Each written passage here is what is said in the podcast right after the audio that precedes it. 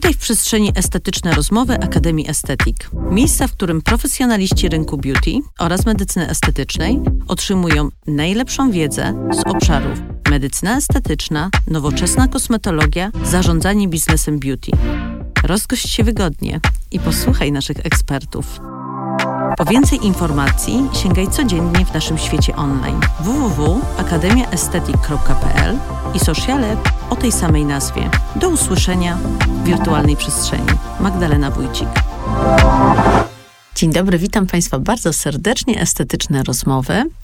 Witam Pani Klaudio. Dzień dobry, bardzo dziękuję za ponowne zaproszenie. Moim gościem, jak już Państwo słyszą, jest Pani Klaudia Musiał, wykładowca akademicki, autor publikacji, trycholog, kosmetolog, no osoba, która bardzo dużo dobrego i mądrego wnosi do naszej branży beauty, branży medycznej, a dzisiaj lifestyle'owo, Pani Klaudio, troszeczkę. Lifestyle'owo, merytorycznie połączymy te dwa światy. Jak najbardziej. Chciałam Panią zapytać o... Bo to jest zawsze taka ciekawość nasza i kobieca, i w ogóle, myślę, branżowa.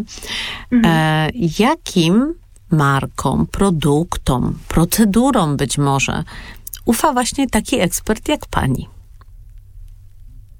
Mam kilka kryteriów odnośnie produktów kosmetycznych, bo od tego chciałabym zacząć. Przede wszystkim jest to poparcie w dowodach naukowych. Jako naukowiec, ale też praktyk, kosmetolog, trycholog, zwracam na to szczególną uwagę z uwzględnieniem przede wszystkim kryteriów, jakie zostały podniesione podczas przeprowadzonych badań naukowych, jakie zostały zastosowane rozwiązania technologiczne, stabilność receptur kosmetycznych, zastosowanie technologii enkapsulacji na przykład, czy po prostu jakość standaryzacji laboratoryjnej. Wiadomo jest, że kosmetyki muszą spełniać pewne normy, prawda? I muszą zostać przeprowadzone określone badania. Jednak tutaj, w tym momencie chciałabym też zwrócić Państwu uwagę na jedną rzecz. W szczególności mam oczywiście na myśli zaawansowane laboratoria klasy światowej, gdzie popełniane są badania poświęcane na przykład poznaniu kolejnych mechanizmów biologicznych w skórze, a kolejno oczywiście w odpowiedzi na potrzeby skóry formułowane są nowe, innowacyjne składniki aktywne.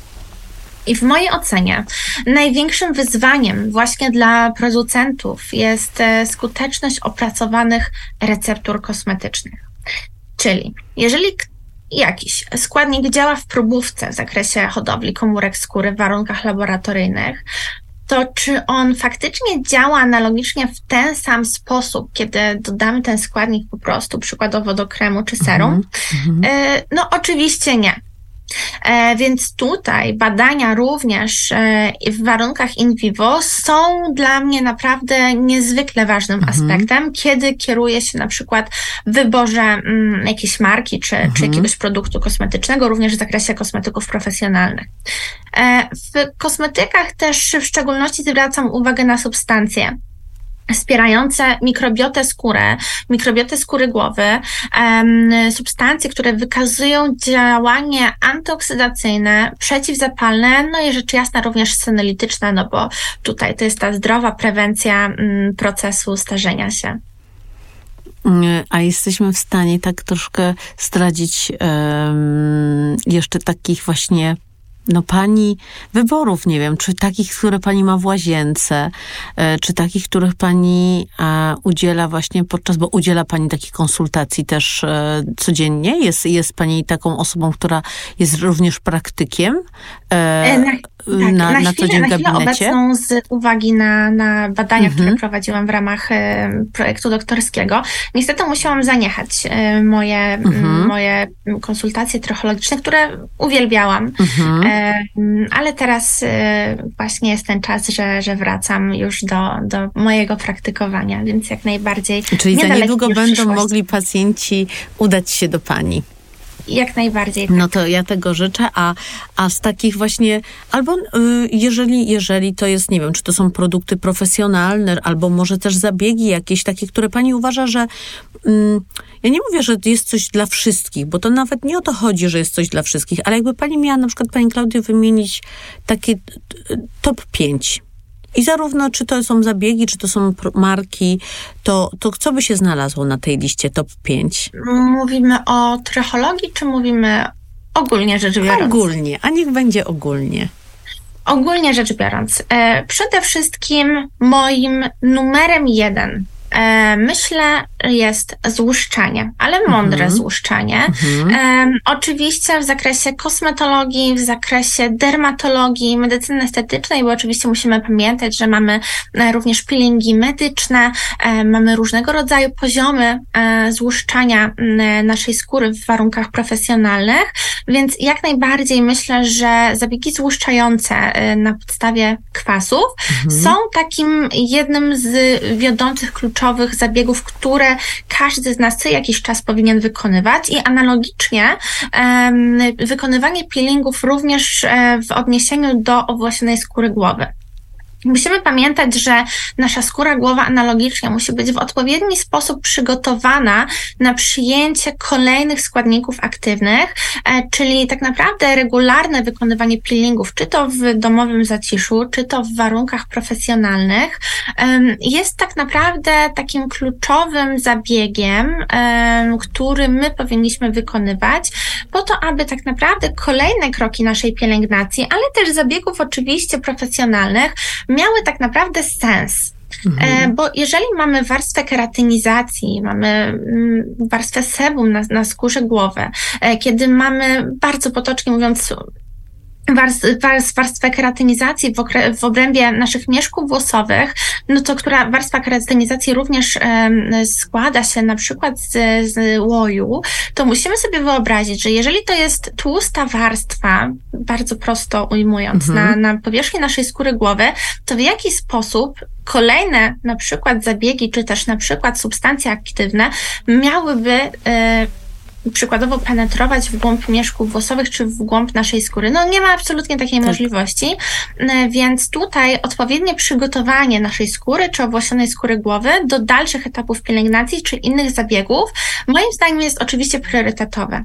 Jeżeli mówimy o dermatologii, kosmetologii, w okresie jesienno-zimowym, ale też oczywiście tak naprawdę już całorocznie zastosowanie retinoidów. Ja jestem ogromną fanką retinoidów, czy retinolu, czy retinalu i stosuję je już od przeszło dekady i są tak naprawdę podstawą mojej pielęgnacji i nie wyobrażam sobie życia tak naprawdę bez retinolu, czy retinalu w takim codziennym życiu. Laseroterapia, jak najbardziej tak. I tutaj chciałabym też zwrócić uwagę na jedną rzecz, że bardzo powszechnie mówi się, że laseroterapia jest zabiegiem, który jest dedykowany okresowi jesienno-zimowemu, bądź że mamy teraz sezon na lasery. Tak, tak. Moim zdaniem nie, bo wyobraźmy sobie, że żylibyśmy w kraju, w którym operowałoby słońce przez większą część roku. Tak. I czy w takich krajach nie wykonuje się zabiegów z wykorzystaniem laserów? Właśnie dokładnie miałam takie spotkanie niedawno i cieszę się, że to zaczyna być bardzo, nareszcie po prostu dużo osób zaczyna jakby to komunikować, dlatego że trochę czasu na pewno to zajmie, aż pacjenci też jakby uwierzą, bo jednak przez lata mówiło się, że sezon laserowy to jest od października, nie wiem, do marca. Tak, w kwietniu ostatnie podrygi. Natomiast jest po prostu teraz taka już też ilość, po pierwsze, technologii, po drugie, zmienił się właśnie lifestyle pacjentów. Przecież ludzie podróżują i chodzą i wyjeżdżają w słoneczne miejsca w ciągu całego roku i już nie ma czegoś takiego. To nie, że jesteśmy w takiej aurze i nagle, nie wiem, nawet chociaż my zobaczmy na nasz kraj. Mamy dzisiaj listopad, którym w którym jest w 9 stopni, słoneczko wychodzi, no to przecież to nie jest typowe dla naszej szerokości geograficznej, a przynajmniej dla naszego kraju, bo ja pamiętam dużo chłodniejsze miesiące, jak bywały. Więc wszystko się zmienia i cieszę się, że pani teraz o tym wspomniała, że do tego tak naprawdę trzeba podejść bardziej jako do potrzeby. Jeżeli taka potrzeba jest, to następnie potem po prostu zastosować odpowiednie środki ochrony.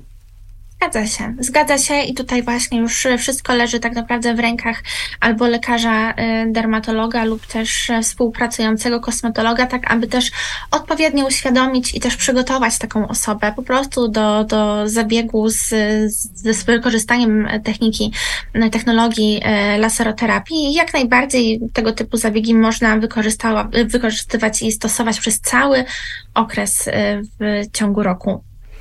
Super. Natomiast chciałabym też zwrócić uwagę na też istotę mikrobioty skóry i mikrobioty skóry głowy.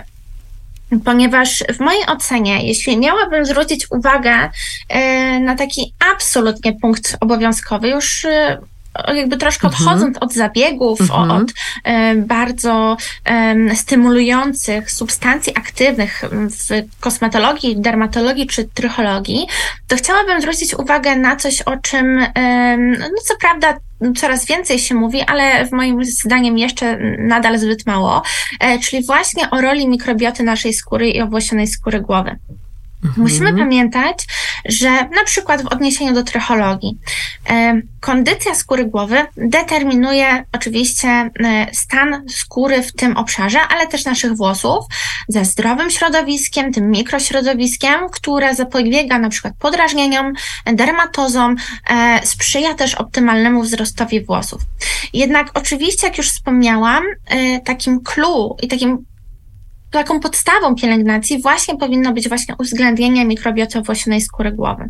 Mamy szereg różnych objawów dysbiozy, czyli zaburzenia równowagi mikrobioty skóry głowy, jak na przykład łuszczenie się skóry świąt, podrażnienie, ale musimy pamiętać, że w przypadku bardzo poważnych zaburzeń równowagi mikrobiologicznej, na przykład naszej skóry głowy, może to również prowadzić do indukcji chorób skóry, jak na przykład łupież, jak łojotokowe zapalenie skóry, jak nawet grzybica skóry głowy. I te wszystkie objawy i stany powiązane są właśnie ze zmienionym składem bakteryjnym i mykologicznym naszej skóry głowy. I co ciekawe, to przede wszystkim względne proporcje i równowaga równoustrojów wpływa właśnie na nasze zdrowie i cały rozwój ewentualnych dermatów skóry głowy. A pamiętajmy, że stan zapalny naszej owłosionej skóry głowy, dysbioza mikrobioty skóry głowy również mogą prowadzić do indukcji łysienia.